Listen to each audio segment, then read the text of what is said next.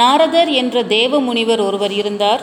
மனிதர்களிடையில் பெரிய யோகிகளான முனிவர்கள் இருப்பது போல் தேவர்களிலும் யோகிகள் உள்ளனர். நாரதர் மிகப்பெரிய யோகி. அவர் எங்கும் சஞ்சரிப்பார்.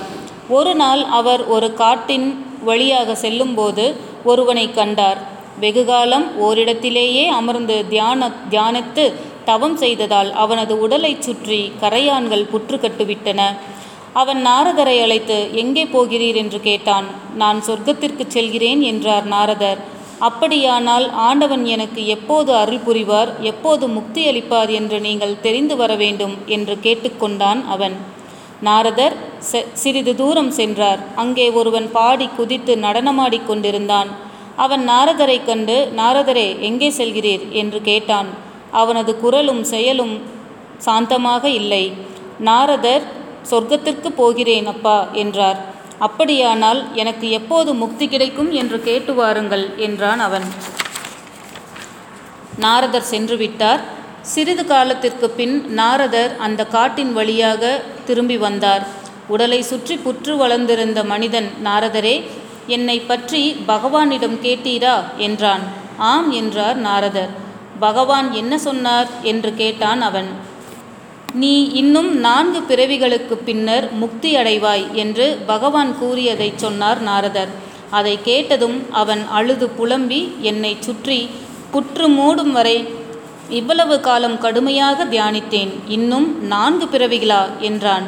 நாரதர் மற்றொரு மனிதரிடம் சென்றார். பகவானிடம் கேட்டீரா நாரதரே என்றான் அவன். ஆம் கேட்டேன். அந்த புளிய மரத்தை பார், அதில் எத்தனை இலைகள் உள்ளனவோ அத்தனை பிறவிகளுக்கு பின்பு உனக்கு முக்தி கிட்டும் என்றார் பகவான் என்று நாரதன் கூறினார்.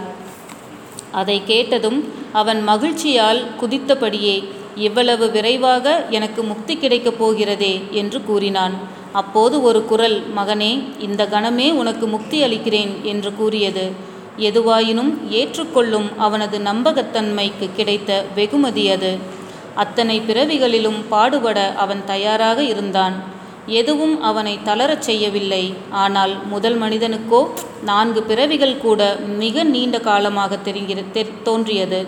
யுக யுகங்களாகவும் காத்திருக்க தயாராக இருந்த மனிதனிடம் இருந்தது போன்ற பொறுமை, ஏற்றுக்கொள்ளும் பக்குவமுமே பெரும் பேற்றை அளிக்கும். அதிர்ஷ்டம் ஒரு சந்தையை போன்றது. அங்கு பொறுமையாய் காத்திருந்தால் சில சமயங்களில் விலை இறங்குவதுண்டு.